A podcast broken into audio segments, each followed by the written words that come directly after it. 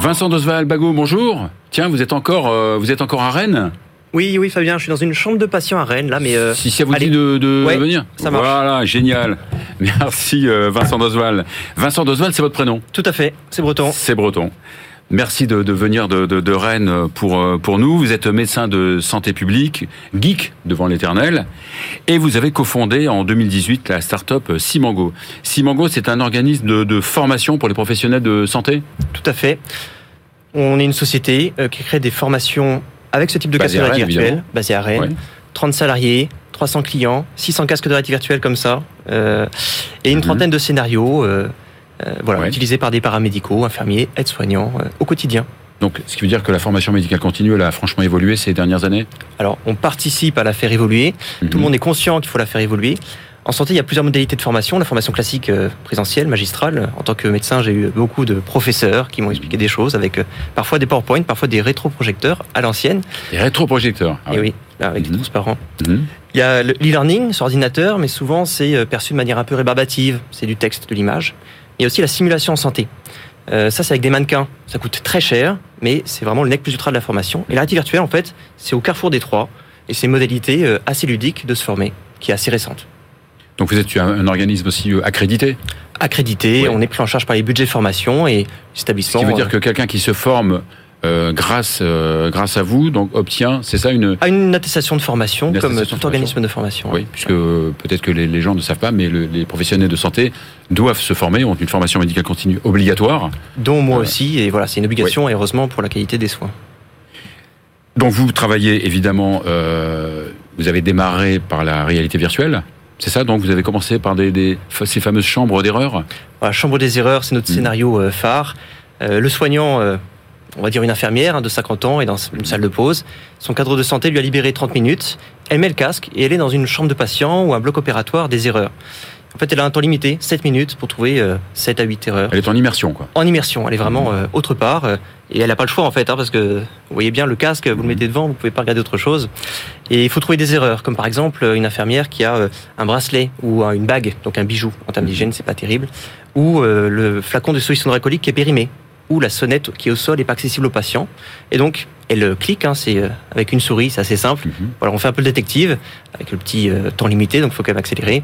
Et puis après, on, on- on sait ce qu'on a trouvé, ce qu'on n'a pas trouvé. Et puis à la fin, bah, on a appris des choses qui permettent, bah, dès qu'on va aller dans la chambre du patient, deux heures après, de se dire ah ah oui, peut-être que j'enlève ma bague là. Donc euh, voilà, D'accord. c'est de la formation plutôt piqûre de Il y a parfois rappel. des quiz après les. euh, Il y a des quiz intégrés. Voilà, on s'assure que la personne est, est tout appris.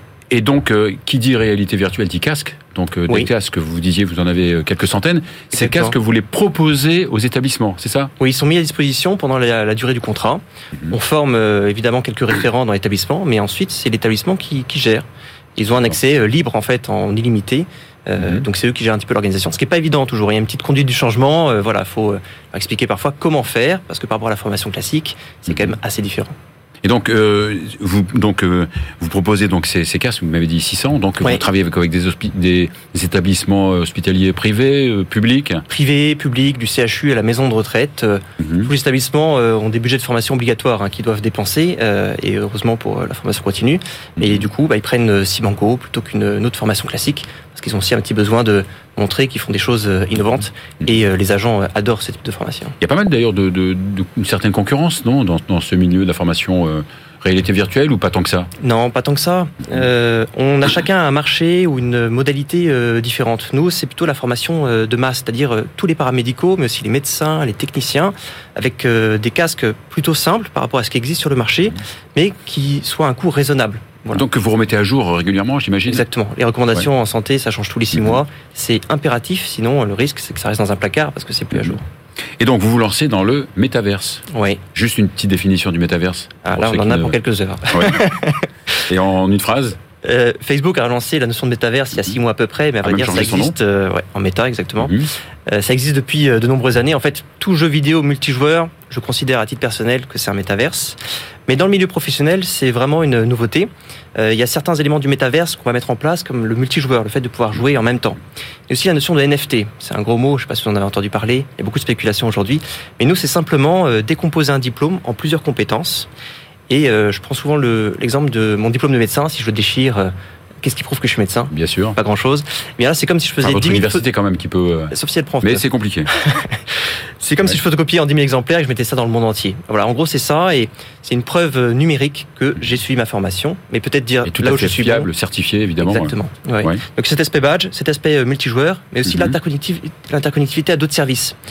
Euh, de la relaxation de patients, euh, de la formation aussi patient, éducation thérapeutique, au sein d'un hôpital virtuel. Au lieu d'avoir, comme sur smartphone, une liste d'applications avec des petites cases, bah, l'idée c'est de rentrer dans un hôpital et aller là où ça vous intéresse d'aller. Vous pouvez aller donc dans une chambre, au bloc opératoire. Exactement. Voilà, que ce ouais. soit bien plus immersif et naturel. euh, mhm.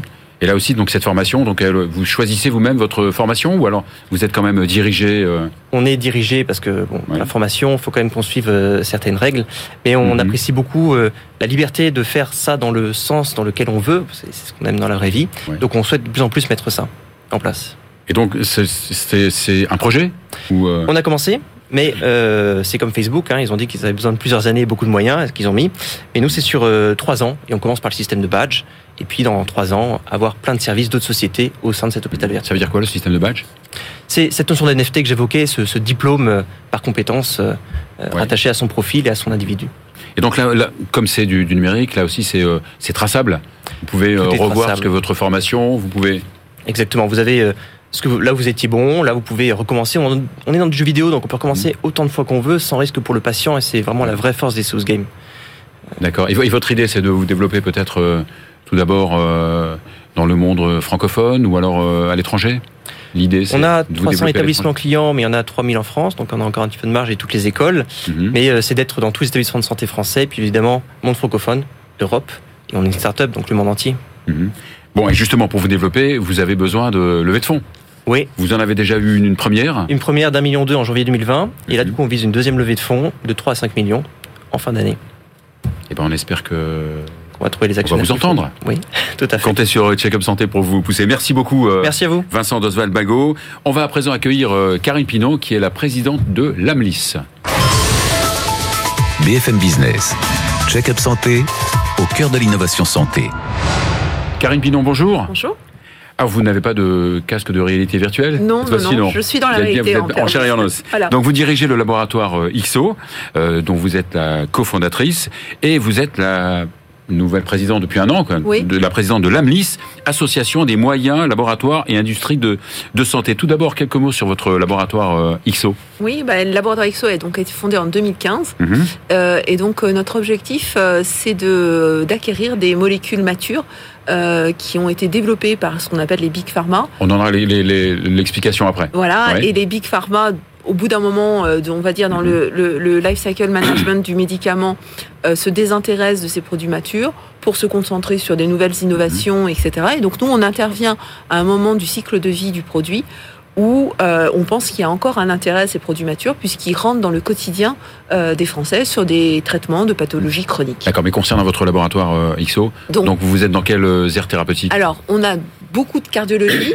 euh, un petit peu de, de ce qu'on appelle le système nerveux central, euh, mais Ça, je le également sais, euh, cardio, je le sais, d'orthèse. vous avez, il y a un produit qu'on prescrit beaucoup, beaucoup, beaucoup hein, en cardiologie. Tout à fait, et euh, qui est no- notre produit phare.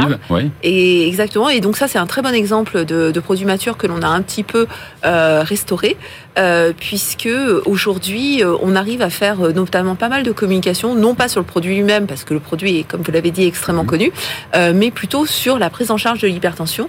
Donc on a fait plein de communications pour inciter les médecins, souvent des médecins généralistes, à prescrire dans des domaines type euh, bah, l'hypertension euh, chez la femme, euh, qui est souvent sous-diagnostiquée. Donc on fait des campagnes d'information sur le sujet.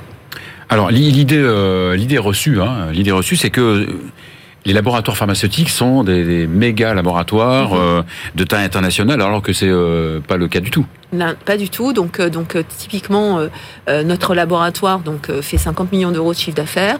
C'est déjà un, un gros Ouais. parmi Quand vous les dites que votre laboratoire est de taille humaine, c'est euh, Oui. vraiment. euh, Mais on n'est que peu 30 plus. collaborateurs. Par Ouais. contre, bah, on sous-traite euh, énormément. mhm. Et la caractéristique aussi du laboratoire IXO, c'est qu'on on fait 55% de notre production en France et 90% de notre production en Europe. Et très clairement, c'est quelque chose qu'on va retrouver euh, dans les membres de l'AMNIS Mhm. euh, qui privilégient euh, cette fabrication française. Alors justement, donc euh, l'AMLIS donc représente les TPE et PME en santé évidemment, Voilà. hein, en santé donc des laboratoires pharmaceutiques de petite et de taille euh, moyenne. Moyenne, c'est bien ça. voilà, Tout à fait. Et euh, Mais on- il y en a combien? Il y en a combien en France? Alors aujourd'hui, euh, on, a sorti un panorama justement pour mieux nous définir, mieux comprendre euh, qui on est.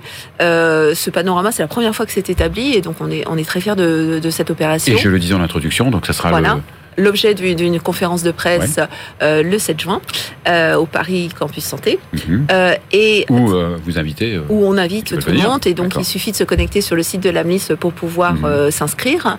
Euh, mais très clairement, euh, on représente donc 160 entreprises euh, qui représentent un chiffre de, de 10 milliards euh, de, de chiffre d'affaires avec à peu près euh, 24 000 euh, collaborateurs collaborateurs. qui travaillent. Alors principalement dans des outils de production puisque on a euh, 77% de nos entreprises qui produisent euh, très généralement majoritairement en France et euh, 23% qui ont leur euh, produit outil de production en propre. Mhm. Voilà, donc euh, 24 000 collaborateurs qui sont à la fois donc dans la production mais également dans le réglementaire. Donc la qualité. 160 entreprises Voilà. sur à peu près euh, 300. Voilà, c'est ça.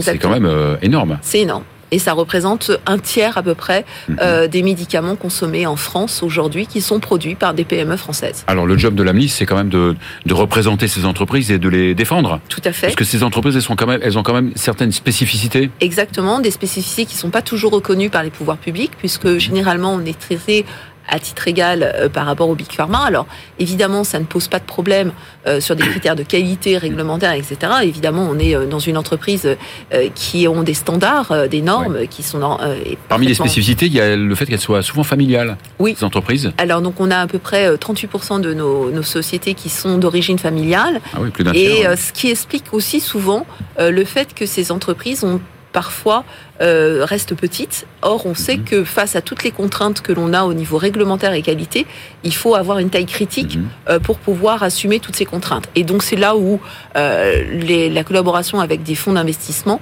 euh, peut être importante pour nous aider à grossir et atteindre ces tailles critiques. Alors, pour que les gens te comprennent bien, ceux qui nous Mm. écoutent te comprennent bien, en fait, parmi les médicaments, il y a le Princeps, Oui, d'accord, le médicament euh, d'origine. d'origine, Il y a le générique, quand le, le- le- le médicament est tombé euh, dans le Euh, domaine public. dans le domaine public. Et il y a les médicaments matures, c'est bien ça, que vous représentez. Alors, le Princeps peut être un produit mature, le générique peut être aussi un Mhm. produit mature. Euh, ce qu'on appelle un produit mature, c'est un produit qui, euh, on va dire généralement, arrive après euh, l'expiration de son brevet euh, et qui tombe dans le domaine public. Et des fois, bah, pour des raisons euh, X ou Y, hein, c'est Mhm. marché trop petit, Le, ouais, le enfin, laboratoire, le- en fait, il n'y a pas de Bon, générique ça, qui ouais. se fait et donc le Princeps reste Mhm. sur le marché et est un produit mature. Et Et ce qu'on ne sait pas, c'est que ces produits matures sont extrêmement utilisés. Exactement, et souvent sont très importants dans la- le quotidien du français. Euh, donc notamment, euh, si je prends, euh, on parlait tout à l'heure d'hypertension. Euh, Aujourd'hui, l'hypertension n'est quasiment que traitée par des produits matures. Mhm. Il n'y a pas de souci à ça, puisqu'on traite très bien l'hypertension avec ça. Et donc, ça, ça- c'est par exemple ce qu'on appelle des médicaments d'intérêt thérapeutique majeur, c'est-à-dire que ils ont euh, un SMR MITM, important, et voilà, et ils ce ont un sont service des médical euh, Voilà. rendu très important. Exactement. Oui. Et ce qui est important de savoir, c'est que les PME françaises aujourd'hui, ou des PME européennes implantées en France, euh, ces PME représentent 34,4% de la production des MITM en France. Donc ça veut dire que tous les produits du quotidien euh, des pathologies chroniques sont traités Mhm. par ces produits qui sortent de, de, de, de- de ces PME françaises. Et c'est Donc, et des particulièrement produits important. très efficaces, Exact, très comme le prouve le SMR euh. Exactement. Euh, très efficaces, qui ont prouvé leur, leur tolérance aussi, puisque Mhm. le fait qu'ils sont matures, ça veut dire qu'ils sont e- exploités depuis longtemps, et donc il n'y a plus de souci de se dire euh, évaluation de la tolérance ou pas. Mhm. Ce qu'il faut comprendre aussi, euh, c'est très important, c'est que dans un contexte où, bah, dans le Covid, on a quand même appris que l'indépendance sanitaire était très importante, ces PME françaises sont, euh, je dirais, la garantie euh, de cette proximité avec le patient, avec les, avec euh, les, euh, les, les soignants.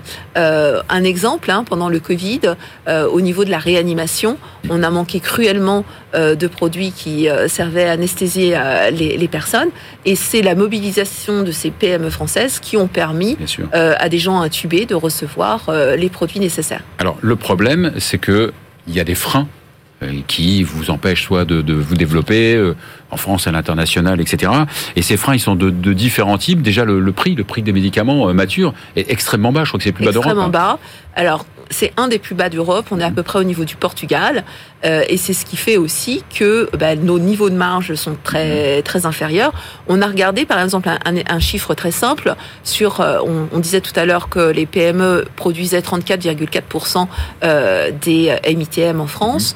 Euh, par contre, ça ne représente que 16,6% en termes de chiffre d'affaires. Ça veut bien dire que, euh, en fait, finalement, le prix moyen d'un MITM mmh. produit par des PME et 50% inférieur à des MITM produits par des entreprises. Donc il y a des produits qui ne sont plus commercialisés du fait de leur prix trop bas. Alors oui, et ça peut aussi quand même pas vendre des, des, à perte. Exactement. Oui. Et dans un contexte inflationniste mmh. comme on a aujourd'hui, eh bien ça pose encore plus de problèmes. Oui. Et c'est pour ça qu'on se mobilise énormément pour faire à prêcher la bonne parole, je dirais, au Donc niveau pression euh, économique, pression euh, réglementaire, Exactement. réglementaire, pression fiscale aussi pression fiscale. La pression fiscale est importante euh, en France Tout à fait. Et euh, le secteur pharmaceutique est particulièrement pressurisé, euh, puisqu'on a huit taxes spécifiques en pharma.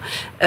et surtout, ben, les PME françaises, elles, elles ont cet inconvénient de payer leurs impôts en France. Mmh. Alors, c'est très bien d'un point de vue mmh. social, mais c'est vrai que on n'est pas logé à la même enseigne que euh, les, les ouais. structures multinationales. Donc vous êtes confronté, comme, comme dans d'autres domaines, à l'attractivité, un problème d'attractivité? L'attractivité, parce que un niveau de marge du fait oui. insuffisant, et ce qui fait que bah, on n'a pas forcément des, des, financements qui vont à la hauteur des ambitions qu'on peut avoir, et c'est pour ça qu'il est très important de faire comprendre aux PME que malheureusement aujourd'hui on est obligé de s'associer avec des fonds pour pouvoir euh, prétendre à grandir et supporter tout ça. Donc rendez-vous euh, ce mardi prochain? Exactement. Mardi prochain donc, euh, au le, Paris le Santé juin. Campus, le 7 juin, en présentiel. En présentiel. Et c'est euh, presque à côté des anciens locaux de BFM, voilà. 10 euh, rue Oradour-sur-Glane. dans le, sera sous le parrainage de, de Jean-Pierre Raffarin, qui, euh, ancien ministre des PME, est particulièrement sensible et qui nous apportera aussi, et c'est important, cette vision aussi par rapport à ce qui se passe en Europe dans les PME. Et on verra que ben, la France est parfois un peu plus dure avec ses PME que ne l'est nos concitoyens. Voilà. Eh ben, Check-up Santé, il sera présent, c'est sûr. Merci beaucoup, Merci Karine Pinon. On va à présent accueillir Jordan Jande, qui est le directeur médical de Restudio. BFM Business. Check-up Santé, au cœur de l'innovation santé. Jordan Jande, bonjour. Bonjour Fabien. Je suis ravi de, de, vous inviter parce que vous travaillez dans un, un domaine en, avec un marché en pleine expansion. Euh, vraiment ravi de vous inviter.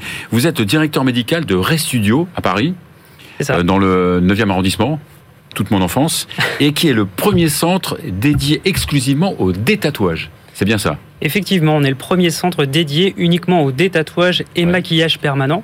Et c'est vrai qu'à l'heure actuelle, notre patientèle ne se retrouve pas dans les centres de médecine esthétique où, où on, ne, on, ne, met pas en évidence justement le détatouage. Et donc nous, on a des médecins uniquement qui font cet acte de détatouage ouais. au laser. C'est vrai que le, le tatouage, c'est un, un, marché en pleine croissance. Je veux dire, beaucoup plus de gens qu'il y a 10 ans ou 20 ans qui se tatouent. Effectivement, c'est plus du ouais. tout la même population qu'il y a 20, 30 ans où on parlait des prisonniers uniquement. Mmh. Maintenant, on le voit bien dans la, dans la oui, rue. c'est plus ce cliché de, Exactement, c'est plus ces clichés d'il y a ouais. 20, 30 ans. Celui qui sort de prison et qui. Euh, ouais. Exactement, dorénavant, quasiment tout le monde est mmh. tatoué. Alors, c'est 20% de la population actuelle. Personne sur et c'est vrai que, voilà, si on va dans la population des millennials, mmh. eh bien, on est presque à un tiers de cette population-là. Et de plus en plus de, de femmes ou pas Alors effectivement, c'est un peu plus de femmes. Mais pourquoi les femmes étaient beaucoup moins tatouées à une époque. Oui, mais on, dans ce tatouage, on parle aussi du maquillage permanent. Et c'est vrai mmh. que ça concerne beaucoup plus la population féminine. Ouais, mais les femmes se tatouent euh, beaucoup plus de femmes tatouées. Euh, Alors voilà, c'est plus du tout. Regardez les mannequins, les elles sont Exactement. Toutes, Maintenant, on parle notamment des tatouages de taches de rousseur. Ouais. Et donc effectivement, c'est un effet de mode, mmh. comme on a pu avoir pour certains tatouages tribaux. Eh bien, c'est exactement la même chose. Il y a des tatouages aussi euh, médicaux. Exactement, il y a voilà, tous les tatouages. invité une personne qui faisait des tatouages pour les cancers du sein, c'était extraordinaire. Exactement. Et pourtant, un quart de ces tatoués euh, pleure un peu et regrette de s'être euh, fait tatouer. Effectivement, il y a différentes mmh. raisons pourquoi on mmh. regrette ce tatouage. Certains l'ont fait sur un coup, euh, un coup de tête comme ça en vacances ou lors d'un mmh. enterrement de vie de garçon ou de vie de jeune fille, ça arrive mais aussi parce que bah, on a écrit oh, des, des termes pour lesquels voilà. parce qu'on a changé de partenaire ouais. des dates euh, emblématiques ou des, des mmh. noms qui pour lesquels on a envie d'effacer ou parce que aussi avec le temps le tatouage peut être amené à baver ou à changer de couleur en intensité et donc les patients veulent en profiter pour euh, bah, pour l'enlever. Un tatouage peut baver. Effectivement. Vous pouvez s'éclaircir s'effacer au fur et à mesure mais baver eh ça bien veut non quoi? sur les zones de frottement notamment eh bien le trait peut devenir un peu plus euh, un peu plus bah, moins moins linéaire. D'accord. Et ce tatouage on, on sait qu'il peut y avoir euh, euh, dans certains dans certains endroits qui sont pas très euh, très safe, il peut y avoir des effets secondaires importants. Il peut y avoir des Alors, maintenant, c'est quand même vraiment très réglementé, Bien, et ouais. notamment en France. C'est vrai que tous les tatoueurs utilisent du matériel stérile. Mhm. Donc, les effets secondaires sont quand même maintenant euh, nettement moindres, assez rares, et notamment en France, effectivement. D'accord. Et, et, et, euh, vous parlez de détatouage, détatouer euh, un point euh, d'un centimètre et détatouer, détatouer un, dragon euh, sur le dos, c'est pas la même chose. Effectivement, C'est pas pas, le même travail. travail. Effectivement, plus le tatouage est grand, bah, plus il y a du travail à, Ouais. à refaire le tatouage au laser, le détatouage au laser. L'intensité aussi de l'encre est pas la Mhm. même. Plus l'intensité de l'encre, plus on habite d'encre Bien dans la peau, plus bah, ça va être long à, à détatouer. Quand c'est multichrome, quand c'est plus multicolore, c'est Effectivement, plus, euh, toutes les couleurs. Alors, on peut détatouer sur tous les types de peau. Ça, c'est Mhm. important parce que la population ne le sait pas forcément. Même les peaux foncées avec les lasers de dernière génération. Mais c'est vrai que certaines couleurs, et notamment les couleurs pâles, comme le blanc ou le rose pâle ou d'autres couleurs pâles, eh bien, celles-ci, on n'arrive pas à les faire enlever. Donc, c'est vraiment important de le savoir. Les couleurs comme le rouge, comme le bleu, le vert, le orange, ce sont des, et surtout le noir, qui la couleur Ouais. qu'on arrive vraiment à enlever facilement. Donc vous avez euh, ouvert un, un centre, qui est le premier centre qui est exclusivement dédié au détatouage. Euh, comment ça se passe? Donc vous avez, euh, c'est pas vous qui détatouez les gens? Alors, vous avez des, des techniciens, Exactement. des médecins. Alors non, non, c'est uniquement, c'est un acte médical. Donc c'est uniquement de, une communauté de médecins. On est une dizaine de médecins qui, qui œuvrent dans ce centre-là. Mhm. Et donc comment ça se passe? Le patient vient nous voir. Donc on a essayé de faire une atmosphère assez friendly, assez ouvert pour cette, ce type de patientèle. Mhm. Et donc il y a forcément une consultation initiale, comme pour tout acte médical, où justement on explique les tenants, les aboutissants, les précautions aussi à prendre. profil psychologique aussi de la personne, non? Effectivement, parce que bien entendu, il va falloir être réaliste par rapport à sa demande. C'est un travail, c'est un vrai protocole de soins. On va voir ce patient sur plusieurs sessions, espacées de entre 4 et 8 semaines. Parce qu'on peut aussi regretter de se faire détatouer, non? Ça arrive ou pas? Alors non, et ce qu'il Ouais. faut savoir, c'est que le détatouage se fait vraiment au fur et à mesure. Donc s'ils veulent arrêter le traitement en Mhm. cours du protocole thérapeutique, on s'arrête là. Alors donc comment ça se passe? Donc vos médecins donc euh, font d'abord un profil euh, clinique, psychologique, Exactement. etc. Et ensuite donc c'est euh, une première séance. Une... Voilà, il y a une Et quelle consultation technique initiale. vous utilisez surtout? Donc la consultation initiale permet surtout d'élaborer bah, le nombre de séances approximatives. La technique qu'on utilise, donc c'est une technique adjuvante qui combine des lasers de dernière génération qu'on appelle des picolasers. Hein, c'est Mhm. des lasers qui ont un temps d'impulsion vraiment très court qui permet d'éclater finement ces piles d'encre. Et nous, dans notre centre, on associe d'autres techniques adjuvantes qui permettent d'améliorer la, la régénération tissulaire, diminuer la réaction un peu inflammatoire liée au laser. hein, on le sait tous, Ouais. ça fragilise un peu la peau.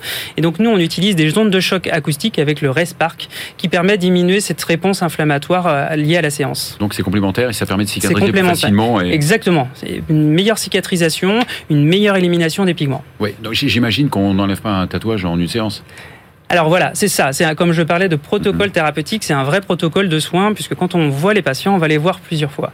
Il faut savoir qu'en nombre de séances, on va de trois séances pour les petits tatouages, notamment la dermopigmentation où il y a très peu d'encre, jusqu'à 10 voire 15 séances. Donc c'est un vrai protocole sur plusieurs mois, voire plusieurs années.